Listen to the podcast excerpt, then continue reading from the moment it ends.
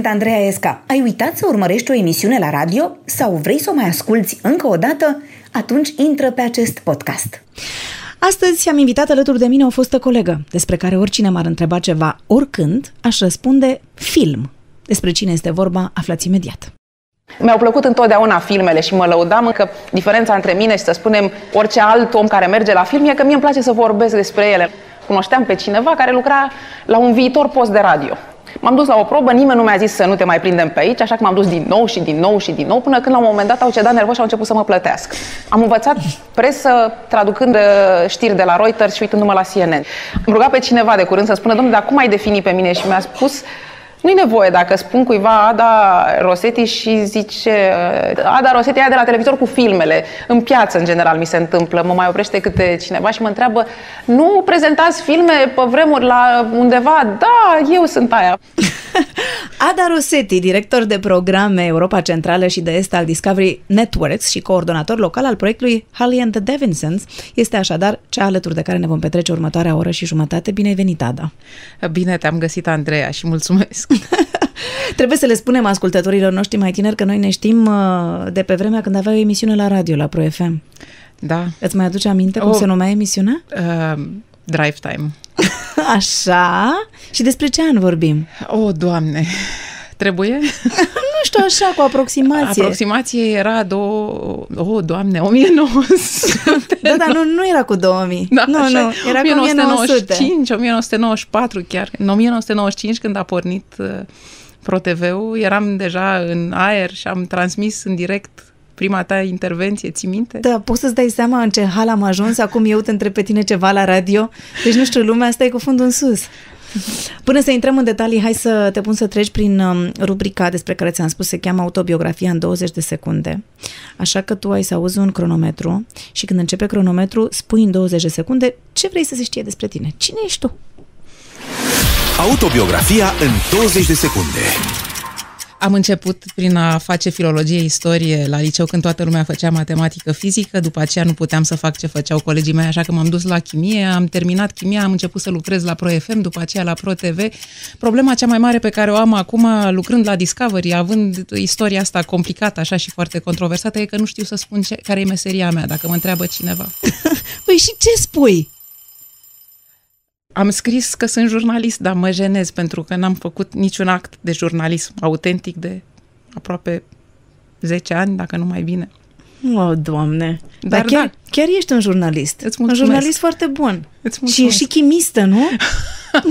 ești un jurnalist chimist. Da, da, da, cred că sunt cel mai bun jurnalist de film chimist din lumea asta. Hai să luăm cu începutul, Ada. Unde te-ai născut? În București. Și în ce, în ce cartier ai? În București noi. În București noi. M-am născut în București, în București noi. Am copilărit uh, în spatele uh, celebrei locații care se numește Înfrățirea între popoare. Acolo am uh, locuit de când m-am născut până când am plecat de acasă la vârsta de 20 de ani și m-am măritat cu soțul meu actual. Acum foarte multă vreme Vorbeam uh, mai devreme ce ne leagă probabil faptul că am uh, stabilit de la bun început că nu putem face multe lucruri împreună, nu putem găti împreună. Nu, și atunci fiecare își vede de treaba lui. Eu de treaba asta, el de chimie, am fost colegi. Ați fost colegi, da, v-ați cunoscut în liceu sau cum vă știați? A, din facultate vă cunoșteați, da. nu, nu te știi chiar de când stăteai la înfrățire între popoare. Da, Slavă da, Domnului! Da. și ai tăi, cu ce făceau ai tăi, cu ce se ocupau? Părinții sunt uh, profesori universitari amândoi. Am crescut într-un mediu academic care mă face să fiu foarte pedantă și în ziua de azi. Uh, mama a predat limba arabă, tata a predat uh, istoria și teoria literaturii române și cred că uh, de la ei mi se trage un um, interes așa pentru știință și da, film, de exemplu, dragostea pentru film, crezi că tot de la ei erau pasionați de film? Uh, da, tata mă ducea, când eram mică, era așa ca un fel de înțelegere, mă ducea la desene animate, la toate filmele Disney când erau în oraș, dar mă lua cu el și la filme polițiste și la western. Și am văzut la filme cu Alain Delon când aveam 8-10 ani, nu cred că erau tocmai potrivite, dar am văzut, am văzut filme care nu erau neapărat uh, pentru mine. Și m-a forțat să uh, într-un fel plăcut, de altfel, să-mi lărgesc orizontul, să văd și altceva decât uh, frumoasa din pădurea adormită. Și probabil că de acolo, încet, încet, am uh, început să văd mai mult decât ce era fix recomandat. Și mi-a plăcut în continuare. Ce fel de copil erai? Te jucai tot de, nu știu, de polițiștii și hoții și vardiștii, dacă vedeai filmele astea sau nu? Nu, povestea o vecină de, de vârsta mea că atunci când eram mică stăteam cu fundul pe găletușă și le spuneam celorlalți copii să-mi aducă jucăriile, că mie mi-era lene. Ah, nu spune Eram asta. genul ăla, da, da, da, da, Da? să știi că eram genul ăla, da. Dar nu mi s-a părut niciodată că ai fi genul ăla. Adică întotdeauna mi s-a părut că fugi să aduci tu cuiva găletușa. Uh, Da, pentru că sunt foarte politicoasă, dar altmintere, așa, în mod nativ, uh, dacă aș putea Ți-ar plăcea să, da, ți se aducă da, găletușa, înțeleg. Și bunici? Aveai bunici în O, București sau da. erau la țară? Sau unde Uh, Am stăteau? avut sau? uh, bunicii din partea lui tata bucureșteni, Mhm. uh-huh. bunicii din partea lui mama pe vremea copilăriei mele stăteau la Carei și s-au mutat când aveam 8 ani, s-au mutat în București și ei, așa că n-am avut bunici la țară, dar o sora a bunicii mele avea, pe vremea comuniștilor era o chestie rară, o vie foarte mică cumpărată, pe- cumpărată, mă, luată, lua, lua, mă rog, luată în folosință uh-huh. lângă Cernavod într-o zonă necolectivizată la Capidava și mergeam verile la Capidava unde nu exista curent electric, dar unde era un șantier arheologic și mătușa cu unchiul făceau vin, ei erau neam de viticultori și își luaseră asta la pensie ca să facă vin, dar pe mine chestia cu via mă lăsa rece, dar fugeam pe șantier. Și acolo e probabil așa um, partea romantică neexplorată a existenței mele. Aș fi vrut să mă fac arheolog, dar cu vreo doi ani înainte să pot să fac arheologie, s-a desfințat secția de arheologie de la istorie, așa că am făcut chimie. De ce ți-e cel mai dor din copilăria ta?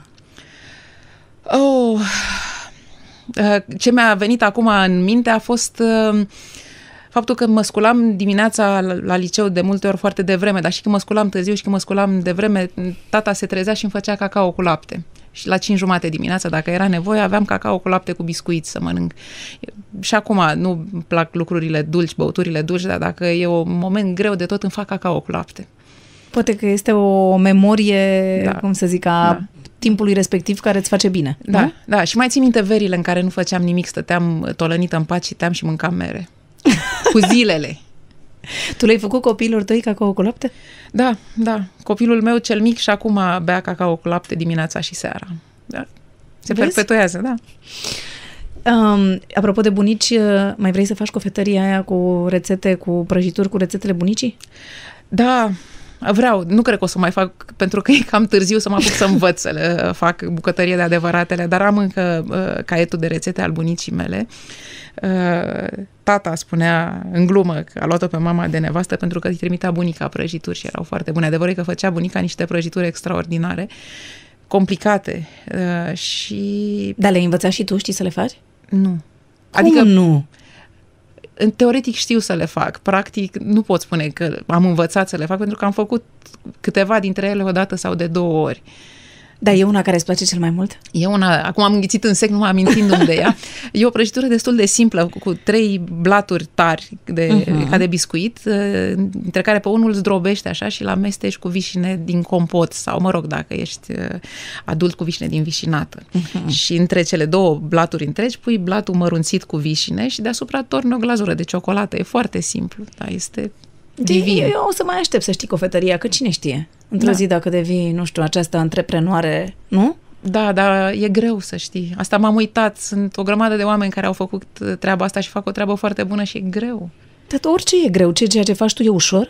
Nu, e greu să faci mâncare uh, și să trăiești din chestia asta. Am impresia că e un risc extraordinar și Nu, am ce e foarte un mare risc? respect pentru cei care uh, și-l asumă. Când erai mică, erai tipul de m, copil care spunea poezii la sărbare, la grădiniță, la școală, la nu știu. Uh, nu prea, pentru că am emoții. Erai Și acum- timidă. Da. Nu crede nimeni, dar am emoții și acum când trebuie să vorbesc, sunt... uh, Și? Și atunci nu spuneai poezii? Că, Dacă nu te puteam obligau, să- adică nu era, Ei. nu știu, te obligau, nu? Da, da. Dar tu nu ți-ai fi dorit. Nu și dacă puteam, ocoleam sau făceam orice altceva numai să nu-ți spun poezii. Uh, Dar erai cu minte? Uh, într-un fel, da, eram destul de ascultătoare, am, mi-am ascultat părinții în mod uh, absolut, aș spune așa, până destul de târziu, dar și când călcam în străchin, călcam major. Adică, cum ar fi ce? Nu știu ce să spun. Inclusiv faptul că m-am măritat la 20 de ani, cred că ar trebui să conteze. Da, deși nu face parte chiar din copilărie, dar uh, am înțeles. Dar ce, ei nu erau de acord să te măriți la 20 de ani? Au zis să mai stai un pic, nu? Da, mi-au spus, vai, da, ia-o mai încet, dar uh, dacă o iei așa repede, o să vă plictisiți unul de altul și așa mai departe. Ai- Ei s-au, mărit, s-au căsătorit, mă rog, la 21 de ani, dar li se părea că la 21 de ani să mă Nu, mărit eu cred și că li e se părea prea că ei au devreme. înțeles despre ce e vorba și vor să-ți spună ție să nu repezi greșeala aia. Tu n-ai înțeles. Nu, că lor le mergea bine, de ce i-aș fi crezut? Am înțeles. Și ți s-a părut că ai făcut-o? Adică, nu, Nu. știu, la un moment dat ai gândit că trebuia să te fi măritat mai târziu? Nu, nu, mi-e foarte clar că dacă mai așteptam, probabil că nu m-aș mai fi măritat niciodată. Cred că e prea complicat. E mai bine așa, știi, să o iei de la început și să... Să nu știi cum e altfel. Nu, și să te obișnuiești cu cineva de la bun început, în loc să te obișnuiești singur și după aia să te întrebi, uh, oare mă suportă cineva așa? Adică măcar Sau trebuie să fac niște sacrificii, merită să fac... cu atât mai mult. Aceste Dar problema mea sacrificii. este în continuare dacă mă m-ar suporta cineva. Am înțeles. Care dintre părinți era mai sever? Era unul mai... Uh, nu pot să spun pentru că uh, lucrurile funcționau în felul următor. Tata îmi spunea um, nimic nu mă supără mai tare decât dacă o supăr pe mama. Deci nu puteam să-l supăr pe unul și celălalt să zică, lasă, dragă. Nu, dacă supăram pe unul, nu mai vorbea nimeni la masa de seară. Era, Deci asta era pedeapsa maximă, nu da, mai vorbeau da. cu voi. da, da. Am înțeles. Și te, te afecta asta. Groaznic, groaznic. Le-am și spus atunci, ai ai prefer să mă bată. Da, ai fi preferat să te bată și să nu să vorbească cu tine, nu? Da, exact. Motiv pentru care eu vorbesc cu băieții mei, chit că vor, că nu vor. Tu nu vrei să-i pedepsești așa. Nu. Dar uh, sora ta e mai mică decât tine, nu? Sora mea e cu șapte ani mai mică decât mine și uh, cât eram mici, nu prea aveam multe de împărțit. Pe asta mă gândesc că era o diferență destul de mare, nu? Era o diferență suficient de mare ca să nu avem foarte multe lucruri în comun și suficient de mică ca să nu o privesc cu îngăduință. Între băieții mei sunt aproape 13 ani. Ceea ce îl face pe cel mare să-l privească pe cel mic ca un fel de responsabilitate și sunt, uh-huh. iar pe cel mic să-l privească pe cel mare ca pe un fel de Erou. zeu, da, așa, mai mult erou e, uh, nu, numai așa, în momentele lui proaste, da, așa. Între ei e- a funcționat extraordinar și sunt foarte legați. Noi, când eram mici, nu împărțeam absolut nimic. Acum, că suntem mari, uh, sunt așa, în ordinea priorităților, sunt copii și cred că sora mea vine înaintea soțului meu pentru că nu mi-e numai prietenă, dar E sânge din da, sângele vostru. mă simt, Na, e, sora legat. mea mai mică. Adică Dar vă jucați împreună sau nu știu, Niciun pic. ieșați? N-aveați nicio Nimic, preocupare în nimic, comun? Nimic în comun. Cât eram copii, ne-am împrietenit la vârsta Și adultă. te enerva, adică? Sau... Groaznic. Da? Da. Adică ce făceai? Nu vorbeai O, cu îi ea? plăcea, uh, nu, nu aveam nimic de îm- împărțit. Mie îmi plăcea matematica destul de mult și ea n-a avut norocul să aibă un profesor bun să o ajute și țin minte că m-au rugat ai mei printre a cincea, era ea între a cincea, eu eram deja la liceu, să o ajut un pic și am rugat, am încercat și țin minte și acum să o ajut să fac o problemă de geometrie și era un, o arie de dreptunghi și am întrebat, bun, și în ce se măsoară? Și mi-a zis, nu știu, păi hai să ne gândim în ce s-ar putea măsura. Uite, dacă e un pătrat și are o latură de un metru și o latură de un metru și mulțești un metru ori un metru, cât face un metru ori un metru? Și asta s-a gândit și a spus un decametru. în, în care m-au lăsat nervii și am zis, nu, nu se poate, luați meditator, că eu nu pot. Deci nu crezi că ai fost o soră chiar bună. Nu. Dar ea, cum era ea? Cum crezi? Ea, cum te vedea? Adică Rea, Cred că atunci când era foarte mică, m-a admirat foarte tare, dar am știut să scap de acest sentiment de admirație destul de repede și o perioadă lungă cred că m-a judecat așa cu uh, destul de multă um, aciditate, uh, după care încet, încet, știi cum e, s-a, s-au renodat. Pot spune că am ales-o, știi? Adică nu e prietena mea pentru că am fost prietene, pentru că era sora mea și am crescut împreună. Nu, este sora mea și suntem prietene pentru că la vârsta adultă, să spun, am ales să ne împrietenim. Păi hai, hai Mă să bucur. vedem, hai să afli și atunci și ce zicea ea despre tine când erai tu mică și O, Doamne. ea și mai mică.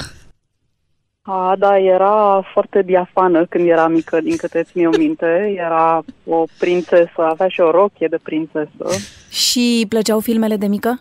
Da, da, țin minte și acum, cum ne uitam seara după ce se culcau părinții, ne uitam uh, în camera mare la filmele care erau destul de târziu. Cred că primul Hitchcock l-am văzut cu ea. Unora le place jazzul, l-am văzut cu ea, m-a dus ea la cinematecă, era pasionată de mică. Îți amintești când a mers la radio? Da, îmi amintesc, îmi amintesc. Era în facultate, în facultatea de chimie, culmea, n-avea nicio legătură cu radio sau cu filmul, dar, na, pasiunile nu țin cont de una de alta. Vin Și- și, și nu te lasă în pace. Îi ascultai emisiunea? Da, îi ascultam emisiunea, după aia și la televizor am uh, fost uh, fanul ei. Care crezi că sunt cele mai mari calități ale ei? E de departe cel mai atent om pe care îl cunosc. E un ascultător foarte bun și chiar îi pasă de ceilalți, are grijă de, de toți. Dacă nu greșesc, cred că și colegii ei de acum îi spun mama Ada, pentru că are așa un uh, instinct care îi uh, învăluie pe toți cei din jur. Din punctul meu de vedere, e cea mai bună soră pe care mi-aș fi putut-o dori. Și dacă ar fi să-i găsești un defect, are și vreun defect? Da, uh, are defectul că se judecă pe sine foarte aspru. Vrei să-i transmiți un mesaj pentru că o să te asculte la radio.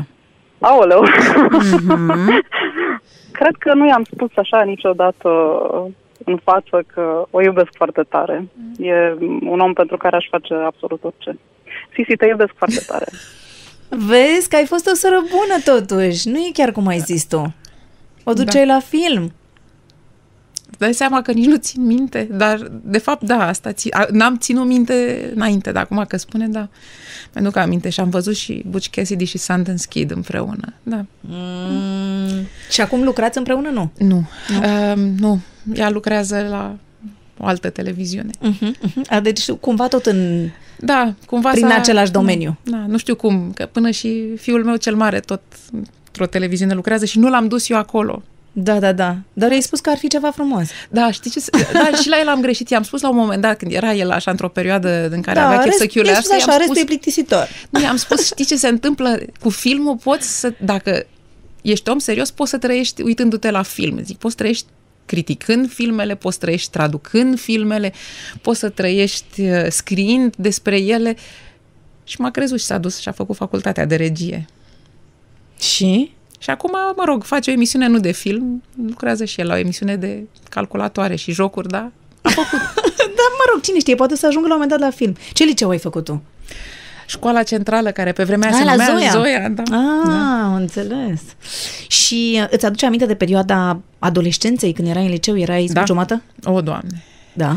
Uh, da, diriginta mea de pe vremea aia, care era o persoană extraordinară, uh, o cunoștea pe mama, fuseseră colege și uh, povestea că o suna mama și o întreba, nu e așa că Ada te deranjează în ore, că vorbește prea mult?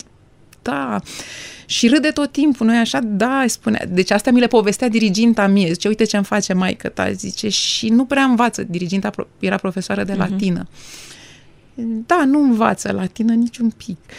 Și zicem, diriginta mie, zicem, dădeam seama că maica ta era tot mai stresată și mai îngrijorată și încercam să explic, stai să vezi că nu e așa de rău, în moment în care maica ta Închide. abia atunci spunea, aoleu, îmi cer scuze că e chiar așa de rău. Da. Nu făceam nimic grav, da, de pildă, pe vremea comuniștilor, împreună cu colegele mele, ne-am apucat și am scos un ziar. Al care- școlii? Al, nu, al Sau cum? clasei, care Aha. era destul de ilegal pe vremea aia, mai ales că tatăl unei colege ni l-a și multiplicat la Xerox. Nu poți și să ce ți mai... scriați în ziarul ăla? Prostii, eram, uh, nu prostii, eram în uh, mijlocul perioadei dadaiste și aveam poezii Ah, absurde deci, și tot felul de... Da, era, era foarte distractiv, cred, uh, ziarul până la urmă, dar actul de a scrie un ziar în perioada comunistă era... nu era cel în mai, Sine, da, văzut cea mai destul bună de- idee. Da, da. Și aceea a fost și perioada în care te-ai îndrăgostit prima dată sau îți mai aduce aminte? Oh, Doamne! Uh, îmi Adică aveai și tu un iubit în liceu, nu? Nu, Deși n-aveam- erau numai fete în Da, liceul și ăla. erau numai fete, nu-mi plăcea un băiat dintr-o clasă mai mare, dar nu... Mm. Nici măcar nu cred că știa că exist. Ah, n-ai dat niciun semn. Mă, poate că o fi dat, că la vremea aia se vedeau destul de ușor, știi, momentele în care te făceai ca o, ca o floare ofilită, da? Și el n-a reacționat nici cum? Nu, ți-am zis, nu, și nu cred că știa că exist. La un moment dat știu că ne-am întâlnit, că eram în colegi cu un grup de la mine din clasă și cu el, Mhm. mm-hmm. că, și trebuia să mergem toți să mâncăm o prăjitură și eu am alunecat și am căzut într-o baltă. În sfârșit a remarcat, nu? Nu, cred, au plecat cu toții da, mai... o știu fata aia care a căzut în baltă. Da, eu sunt aia, da. Și altul, n-ai avut nicio iubire în timpul Nu, liceului? În timpul liceului n-am Nu avut. cred da, asta. Da, da, nu a... Da, eram... uh, Da, ce fel de băieți își- îți atrăgeau atenția? Cum era băiatul ăsta, de exemplu? Era foarte uh, cool, așa și elegant. Pe vremea aia, ideea de cool nu exista, da. Uh, Era foarte drăguț și se purta foarte frumos, adică era foarte politicos și așa. uh, Eram foarte prietenă cu băieții, dar nu... Dar n-am crezi că avut era nicio tot din iubire. cauza că erai timidă sau nu Probabil, aveai nicio legătură probabil, cu asta? Probabil, da. A fost foarte... Da. Dar explică și mie cum ai ajuns de la Zoia Cosmodemianskaya la chimie? Profesoara Adică de ce, Doamne iartă-mă, de mă duc chimie acolo? din liceu, care era o profesoară foarte bună, dar preda la un liceu de filologie istorie, Mhm. Când a văzut în mine un om care înțelegea chimie și care avea dorința asta de a fi provocat, pentru că asta m-a definit faptul că îmi plăcea să fac lucrurile pe dos. Știi, adică toată lumea făcea istorie și română, eu am zis că nu pot și m-am dus să fac, l-am dus la Olimpiada la chimie, între a noua și între a 10 Erai singura din tot liceul care mergea la chimie, bănuiesc. da. Și am, m-am descurcat și atunci a zis, ia, și m-a încurajat. Și cum nu puteam să mă duc cu toată lumea, nu, să Da. fac. Plus că mama și cu tata fiind la universitate, nu voiam să mă duc să fiu elev acolo unde erau ei profesori, că nu mai puteai vorba aia să chiulești și tu odată, să nu... Deci tu numai ca să faci invers te-ai Da. dus la chimie, nu? Cred da, că dar da. e foarte grea chimia, adică nu e doar uh, cum ți-a intrat sub piele ca să poți să te duci să dai examen. E Nu foarte interesant și îmi place și îmi place știința în general și știu că sună caragios că, sau, mă rog, pretențios dacă vrei, dar îmi place provocarea și dacă aș fi avut mai multă încredere în mine, probabil că aș fi făcut matematică, nu chimie. Doamne, ai fi fost colegă cu Moisescu, îți dai seama? Da. Ada Rosetti este invitata mea de astăzi și aș vrea să știu cum, uh, cum a luat așa o întorsătură cariera ta de chimist de ai ajuns la radio. Eram încă studentă și o prietenă uh, s-a întâlnit cu un băiat la un revelion și deja vorbim de anii 90, uh-huh. da? Și, și ne-a spus, wow, am cunoscut un tip care lucrează la radio, o să lucreze, e un post nou care începe. Și noi am întrebat-o, dar de ce nu te duci tu să lucrezi la radio? Era în perioada aia în care toată lumea putea să facă orice. Da, da, Când căuta începeau un posturi job. de radio Mhm. și eram toți studenți și ea a zis, na, n-aș putea, dar de ce nu mergi tu? Și pentru că sunt timidă și pentru că mi-e frică și pentru că mă pun singură în situații de astea din care nu pot ieși ca să fac lucruri, am zis, bine, și mă duc. și m-am dus. O să mă duc eu, că tot mi-e frică și Da, da, da, nu și- vreau să mă duc, deci mă duc. Da. Nu, a, nu, nu glumesc, a fost așa o chestie de provocare. Bine, nu te duci tu, mă duc eu. Adică și să văd. unde te-ai dus? Și m-am dus la ceea ce urma să fie Pro FM. Așa. Am cunoscut pe Bogdan Olărescu, care era atunci în echipă, pe Manos. Uh-huh. Și îi făceau casting-ul, ca să Făceau zic așa? casting pentru un post de radio care urma să, încep, să înceapă să emită un an mai târziu. Da? Așa. Și ce te-au pus să faci? Uh, să vorbesc la radio, să spun lucruri și așa să... Și nu știu ce am spus, pentru că eram atât de stresată că nu țin minte nimic, s-a șters aproape tot. Uh, dar au zis, bine, mai vedem. Și eu am zis, poți să mai vin? Și au zis, dacă vrei. Și am tot venit. Și între timp se pregătea să înceapă și Mediafax, o agenție de știri, și eu am mai luat, am mai tradus o știre, am mai scris o chestie, am mai... Și?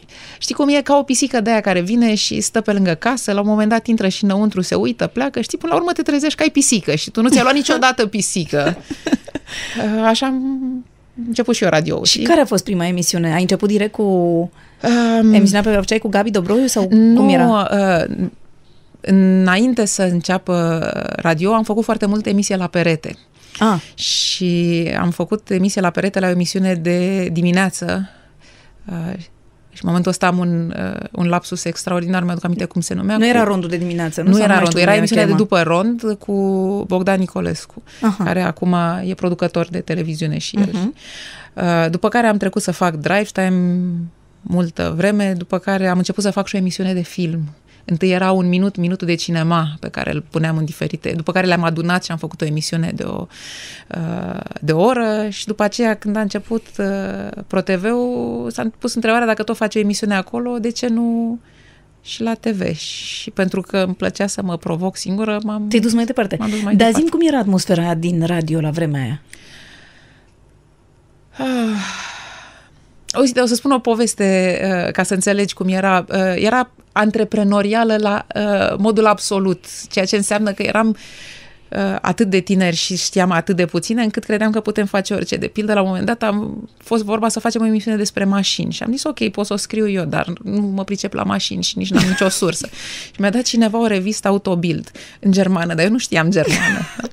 și vreo trei uh, ediții, patru, cred, am făcut uh, din revista Autobild o emisiune în care povesteam despre mașini, ce înțelegeam eu de acolo. Și la un moment dat a venit, și o, eu o scriam și o prezenta Gabi Dobroiu, era produsă, era în weekend cândva și a venit un domn, care era asistent la Politehnică și ne-a spus, aș vrea să vă cunosc și eu, foarte interesantă emisiune. Noi ne-am bucurat. Și voi o scrieți, da, o, o scrii tu, nu? Că mă anunța ca redactor, uh-huh. da, dar nu te pricep la mașini, nu? că zice, ai spus la un moment dat, ai scris acolo și cu, ceva cu un motor cu de 8 volți, zice, e un motor de 8 cilindri în V, nu e un motor de 8 volți.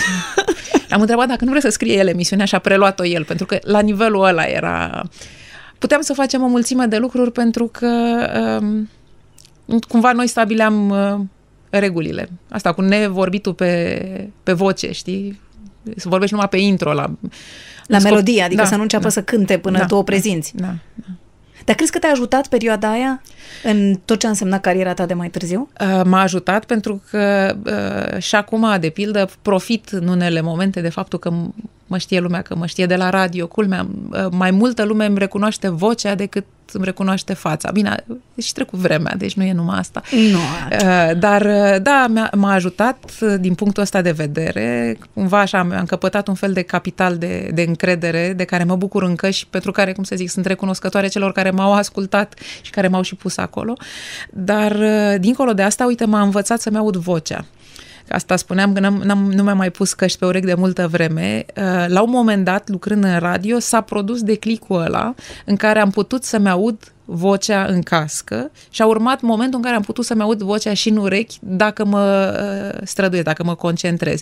Pentru că în mod normal nu știi cum îți sună vocea și când te înregistrează cineva e un șoc masiv. Ai uitat, eu mi l-am recăpătat acum când auzi cum sună. Uh, am putut să-mi aud vocea, am putut să-mi analizez uh, discursul, am putut să văd care sunt greutățile de exprimare, am putut să înțeleg cum e mai bine să vorbești. Mi-am dat seama, de pildă, de ce femeile uh, cu putere de multe ori sunt percepute ca niște nebune și niște isterice. De ce? Pentru că în momentul în care vorbești cu forță și cu pasiune, ca femeie, ți se duce vocea în sus. Și vrei să spui cât de mult îți place ceva și vocea începe să sune pițigheată, în timp ce în condițiile în care un bărbat vorbește cu pasiune, vocea lui se duce în jos și este foarte convingător și, și am zis, wow. Trebuie să fiu atentă cum vorbesc. Da, da, da, biologia nu ne ajută. Dar eu cred că te-a ajutat foarte mult și faptul că neavând nimic și că trebuia să faceți orice oricum, pe urmă toată viața știi că poți să faci orice oricum. Da, E adevărat, îți dă sentimentul că poți să faci orice, pe de altă parte te uiți înapoi și spui nu cred că mi-aș fi dat drumul pe post eu mie. De altfel m-au și scos la un moment dat băieții de pe post, mi-au zis mm. și mă uitam acum cum suntem noi aici, știi, uh, Bogdan Strătulă și cu Exarhu și cu uh, băieții, Gabi Dobroi, cei care făceau radio atunci la începutul uh, Pro FM-ului și care spuneau, domne, o voce de femeie pe radio, groaznic, știi, să ne vadă acum. Acești, acești misogini.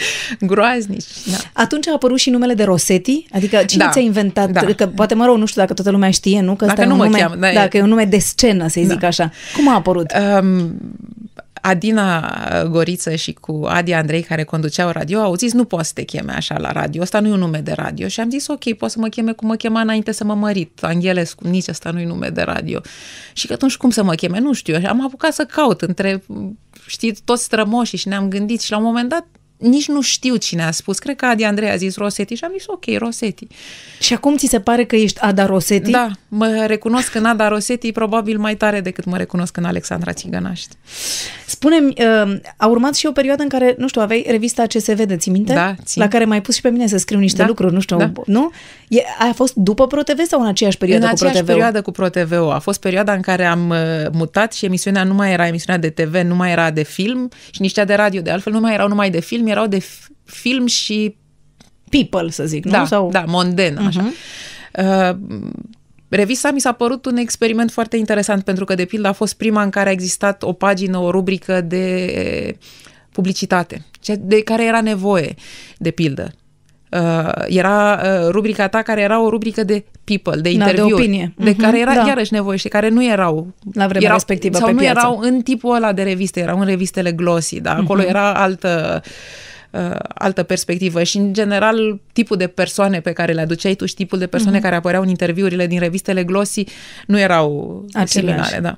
Uh, dar uh, Perioada emisiunea care... de TV de monden nu mi-a plăcut.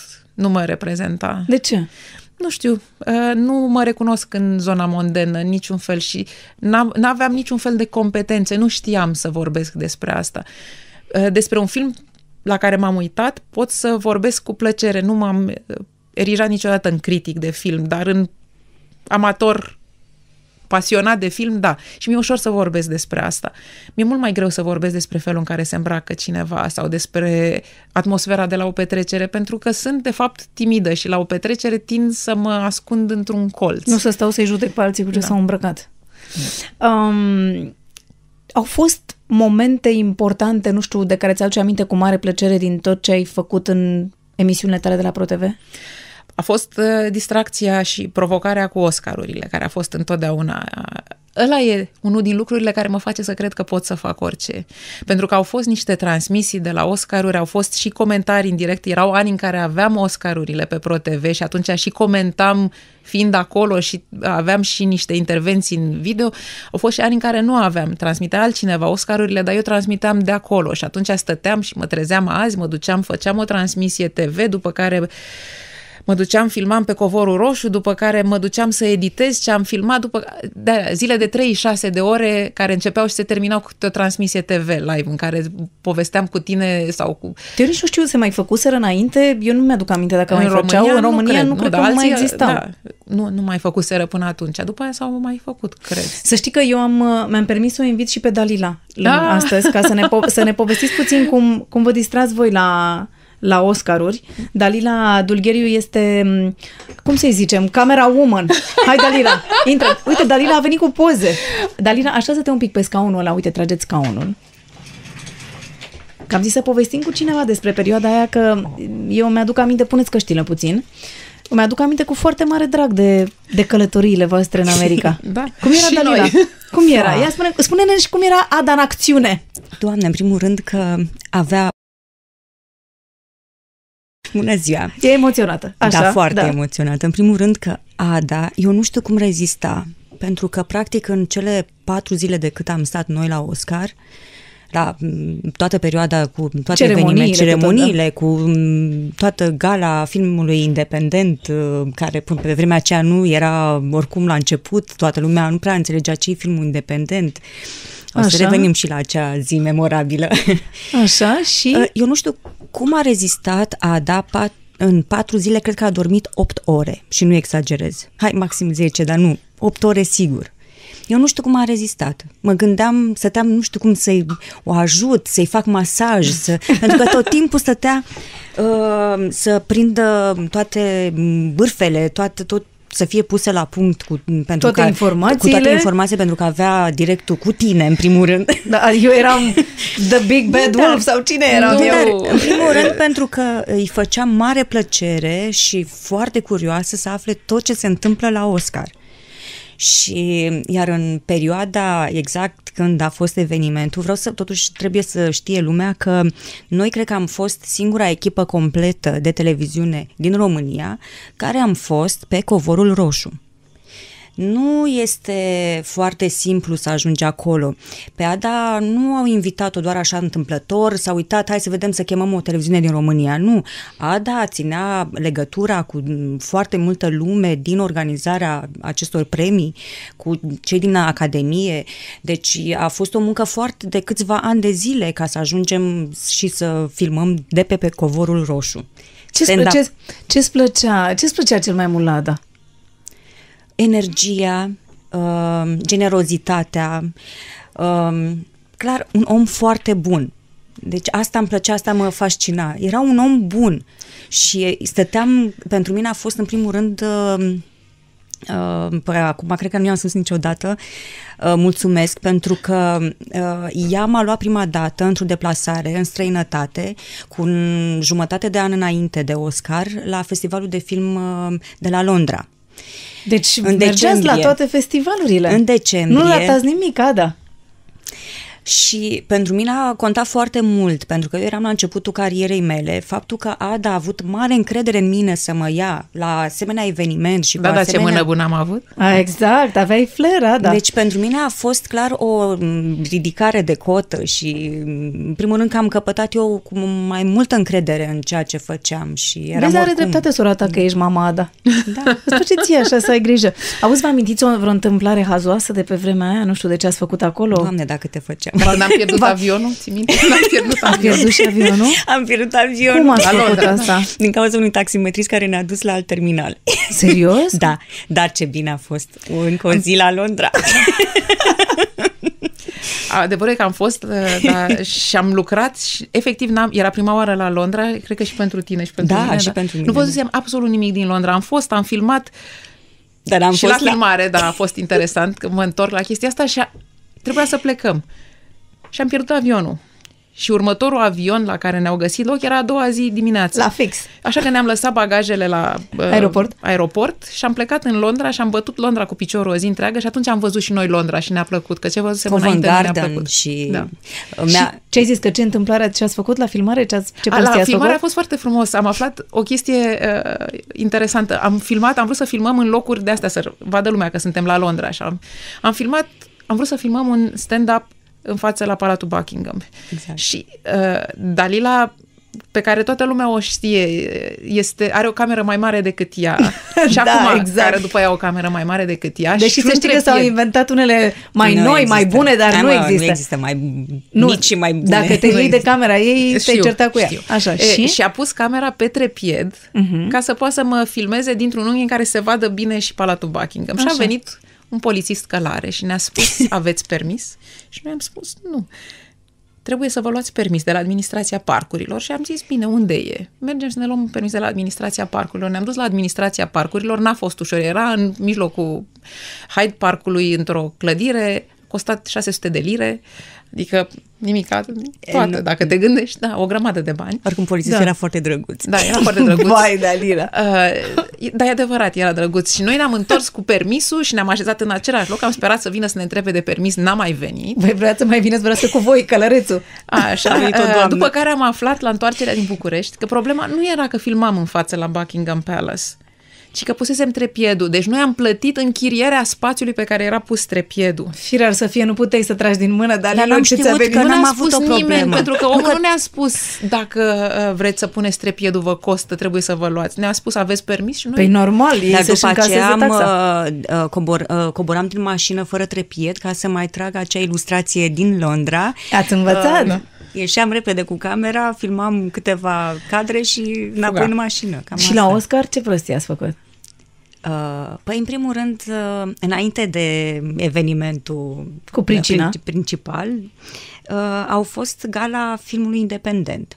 Și ne-am dus noi la locul unde era rezervat pentru ProTV, ne-am așezat în locul respectiv, așteptam să înceapă m, să apară toate, toți actorii, toți regizorii. Uh-huh. Eu emoționată, practic moartă, Da? trebuia să iasă foarte bine.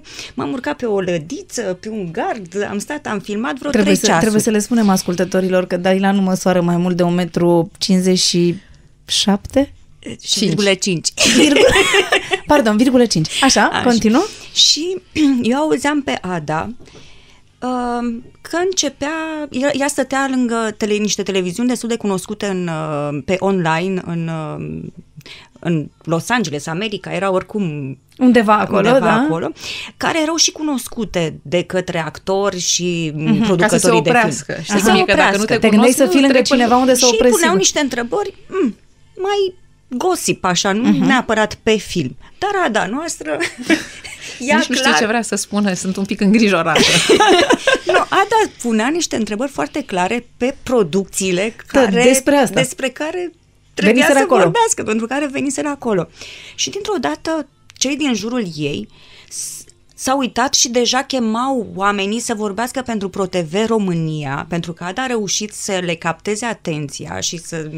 Ei au înțeles că Ada e chiar o persoană care se Care pricepe știe ce la întrebări film să pună. Și, și ei practic își făceau și materialul pe întrebările Adei, pentru că luau și ei întrebările, răspunsurile la întrebările Adei. Deci ai lucrat și le-a pentru alte ridic- televiziuni, da, vezi? Și practic l-a ridicat cota. Da. Iar la sfârșitul acestei nebunii am coborât și eu de pe lădiță, Lădiță? și așa.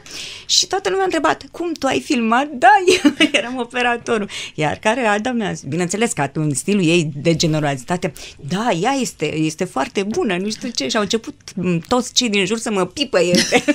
deci a fost ceva.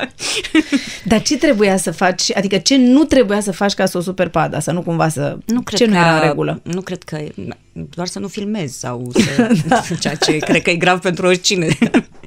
nu cred că exista ceva grav, că, pentru că este un om foarte înțelegător. Auzi, Ada, ești așa înțelegătoare, vezi? Foarte Vezi, interesant. imagine, imaginea ta despre tine nu coincide cu imaginea altora despre tine. Ai văzut? Da. Da.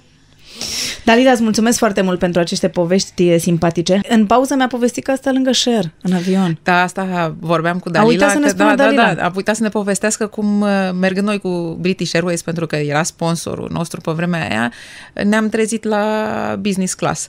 Și la business class în fața noastră stăteau Goldie Hawn cu Kurt Russell și cu copii. Nu, cred că era numai băiatul. Uh-huh. Uh, nu era și, și fica sa, dar și cu Cher.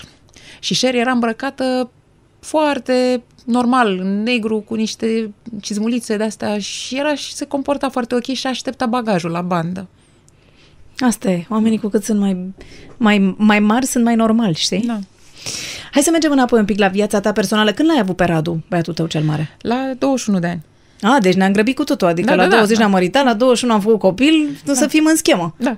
A fost A- complicat? Nu, din potriva a fost uh, ușor și uh, știu că nu sună bine, dar uh, dacă e, adică opțiunea de a avea un copil când ești foarte tânăr uh, e una care te scutește de foarte multe stresuri, știi? Adică îl iei mult mai uh, ușor.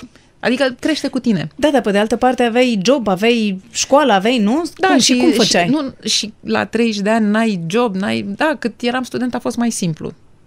Păi nu știu, mă gândesc că la Prea mai mult. târziu mai ai un bunic, o mamă, atunci sunt și părinții la serviciu, sunt, nu? Mai, uh, la cât au crescut uh, vârsta pensiilor, spun eu că nici, nici nu la mai 30 apuci, de ani. Nu mai apuci niciun bunic. Da, da, da. Dar întotdeauna ți-ai îmbinat cumva, nu? Pasiunile Nu, și- cu crescutul copilului. Și da, copilul a mers la film cu noi de foarte mic, de altfel. și am avut o doamnă care a avut grijă de el, tanti Mary, care ne-a ajutat uh, foarte mult. Uh, și ne-au ajutat și bunicii cât au putut, adică a fost uh, simplu și natural și uh, ușor și a crescut uh, bine, cred eu. Adică mă uit la el și zic, "Mm, Crezi că ai fost o mamă bună? nu știu dacă am fost o mamă bună, dar ceva bine am făcut că el a ieșit un copil ok, adică... Adică ți-ar plăcea și dacă n-ar fi copilul tău. Da, și un, măi, un om serios care își câștigă existența și face debate. Mai stă cu antrenează voi? un cul... Nu. Nu. Nu. Slavă Domnului, nu, nu. Tot- Totuși, există lucruri pe lumea asta. Câți ani are acum? 26. Mm. Știi cum e băieții, când, poate al tău nu e, dar de la adolescență încolo se transformă într-un fel de um, sursă uh, de haos, nu știu cum să zic. Camera lui era un fel de instalație undeva de pe la 16 ani, am zis eu nu mai intru la tine în cameră. Mi-e el, frică. Da, da, da, și el avea așa, uh, niște, nu intru în detalii, că nu vreau să-i stric uh, Imaginea. viitorul, da, da, da, da, cu unde își ținea tricourile ca să nu, Nu, nu, le nu, că poate îl confunde place și pe el vreo fată. Te rog eu frumos, hai să nu facem din astea, da?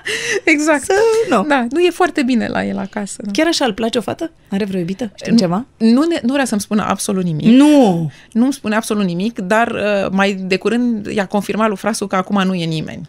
Mm. Dar sunt convinsă că îl adoră fetele de la clubul de debate pe care îl antrenează. Așa, Ce ai zis că e clubul ăsta de debate? Face, el e antrenor de debate, face dezbatere academice.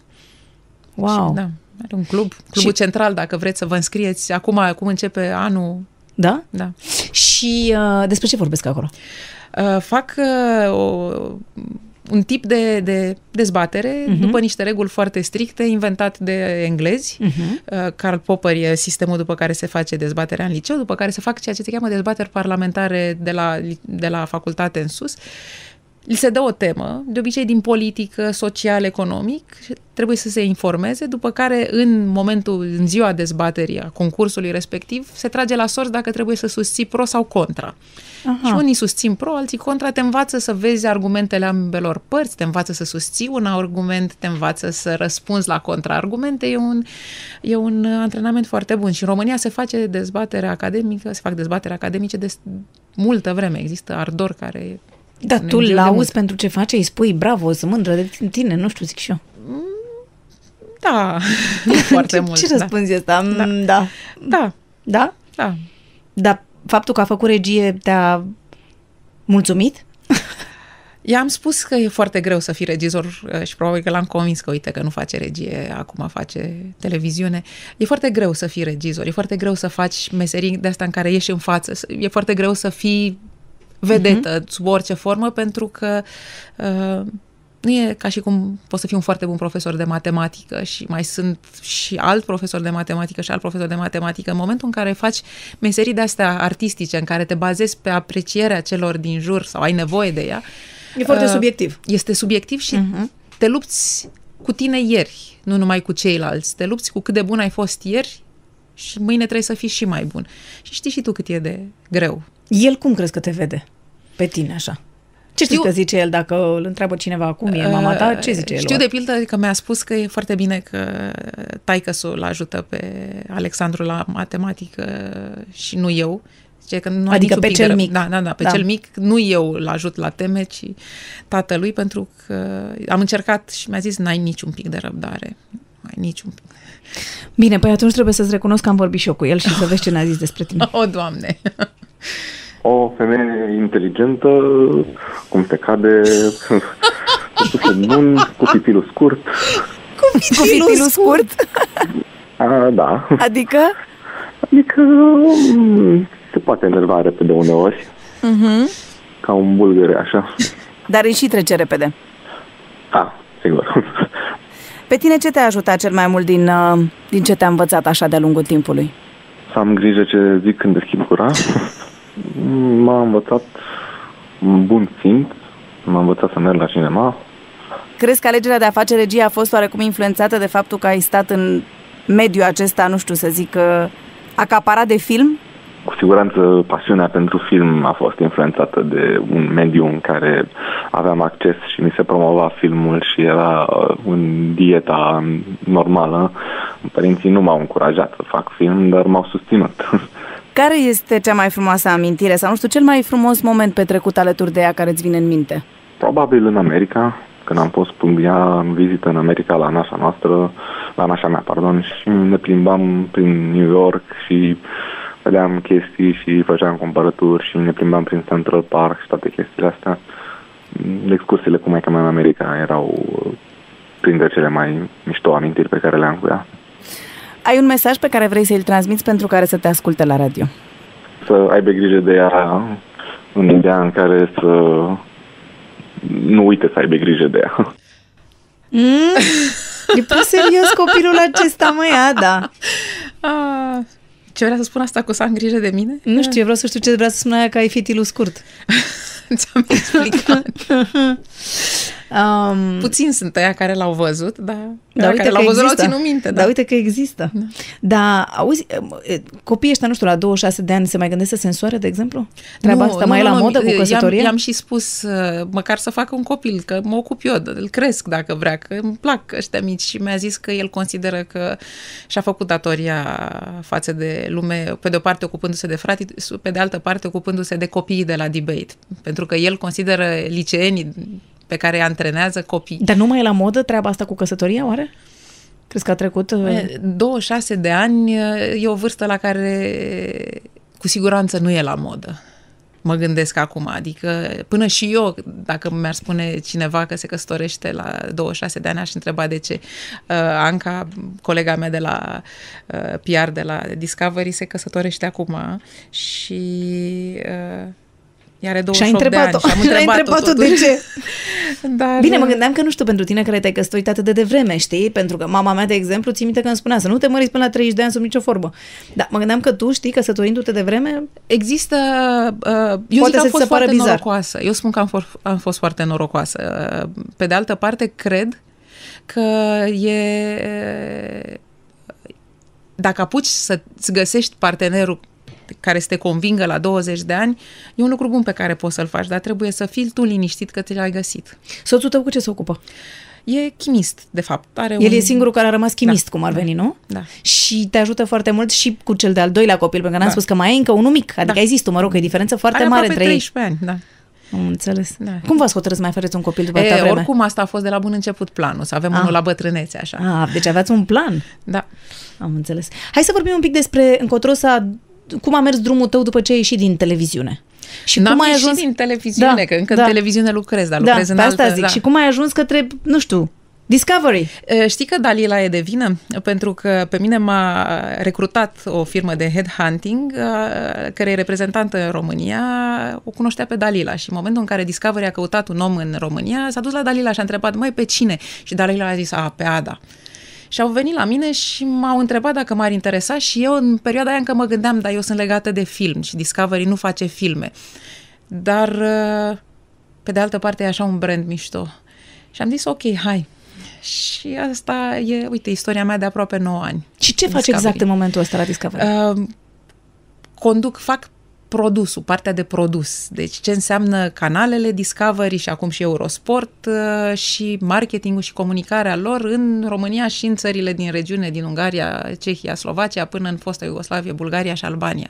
Ceea ce înseamnă că, da, luăm programele făcute de Discovery în Statele Unite și în Marea Britanie și din când în când, cum a fost cazul cu documentarul despre colectiv chiar în România.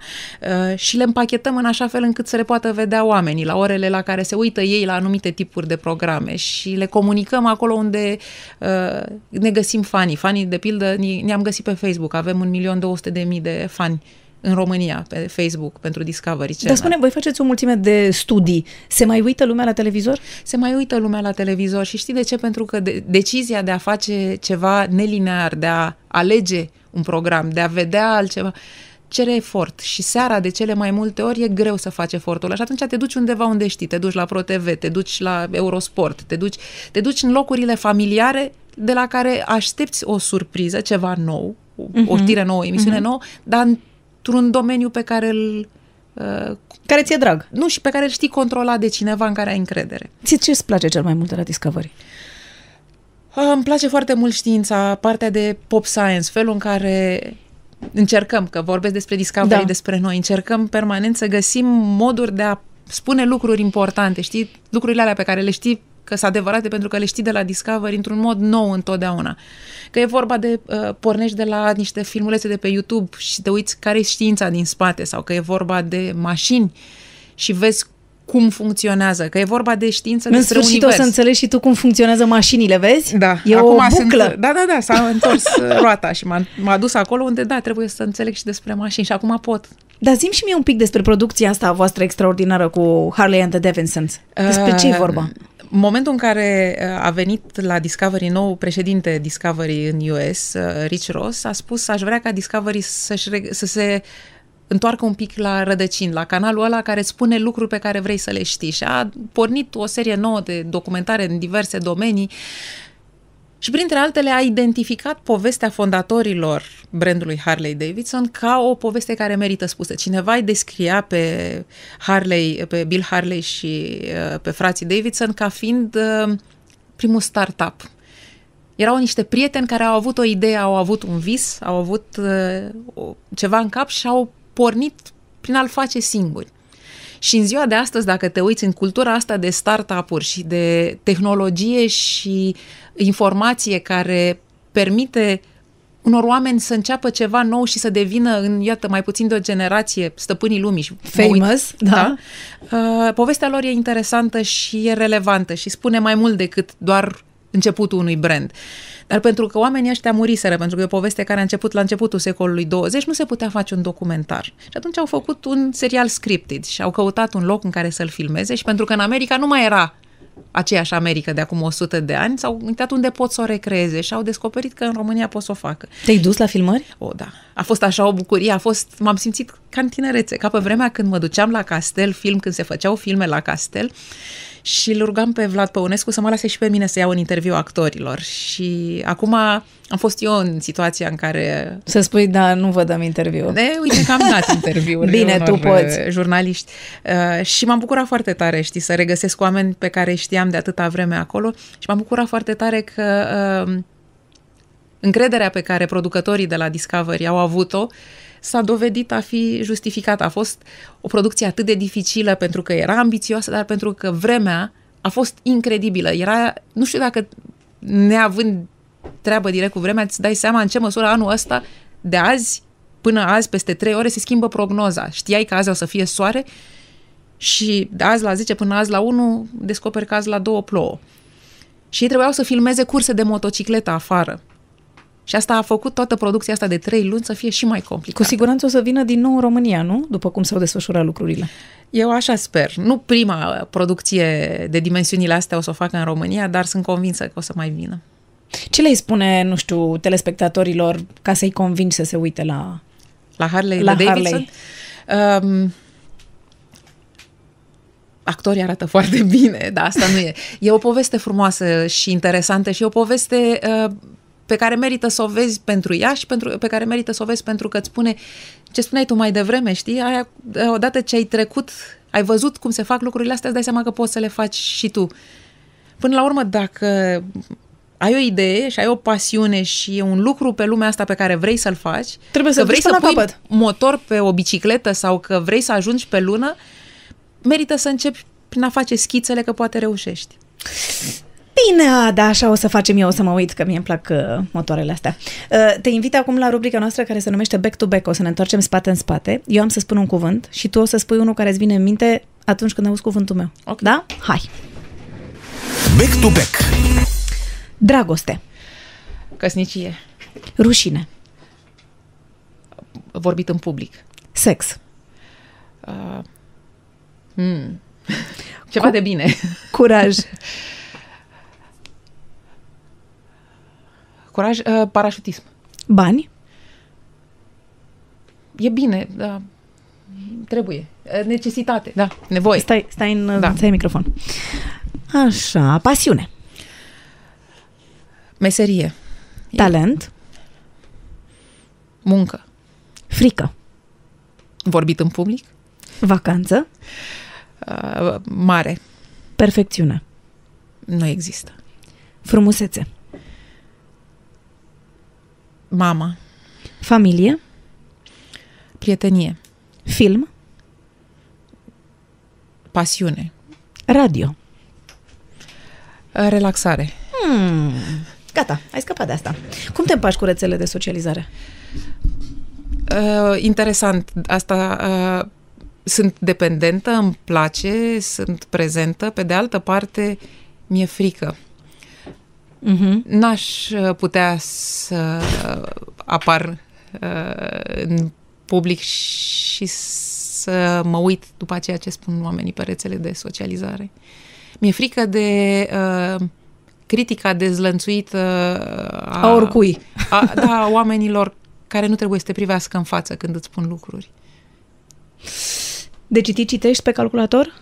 Citesc pe calculator, am audiobook-uri, de pildă alerg cu audiobook-uri. Dacă vreți să vă apucați de alergat, recomand chestia asta. E ca și cum ai sta cu cartea în brațe într-un colț. Păi și poți să te concentrezi, nu știu, la ce zice acolo omul ăla și să-și alergi? Da, dacă alergi suficient de încet. De, de fapt, tu mergi. Am înțeles, bine. Um, i-ai făcut cumva, ai reușit cumva să-i faci pe copiii tăi să citească suficient? Nu.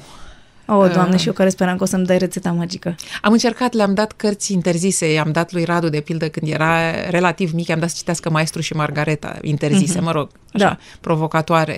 Um, uh, Alexandru, de pildă, a citit Roald Dahl, i-a plăcut, a citit tot, uh, dar după aceea nu și-a mai dorit ceva în plus. Adică, până la urmă, depinde și de ei. Dar știi de ce nu citesc cărți și joacă jocuri? Pentru că ce- cartea, dacă o citești și tu ești bun, e la fel. În timp ce jocurile, dacă tu ești bun, se schimbă. Eu cred că copiii noștri sunt dependenți de interactivitatea pe care au învățat-o jucând jocuri. Eu am înțeles, dar nu crezi că o să nu o să mai existe suficientă creativitate. Nu știu dacă nu ai ceva Dacă nu să-ți vine cineva să te imaginezi, știi? surprindă. Pentru că Ba da, aia ba e da. mură în gură, e ca și cum te-ai uitat la un film, nu? Adică Da. vezi fără să-ți mai pui mintea la contribuție, să-ți imaginezi. Nu spun că e bine, cred că de asta o- nu Da. citesc, dar cred că la fel de mult la un moment dat o să descopere că uh, povestea aia pe care ei și-o spun jucând un joc și ducându-l mai departe nu e suficientă și cineva trebuie să vină să le spună ceva la care nu s-au gândit. Poate Să-i că vine o surprindă. vreme pentru orice. Da. Sau măcar trebuie să sperăm asta.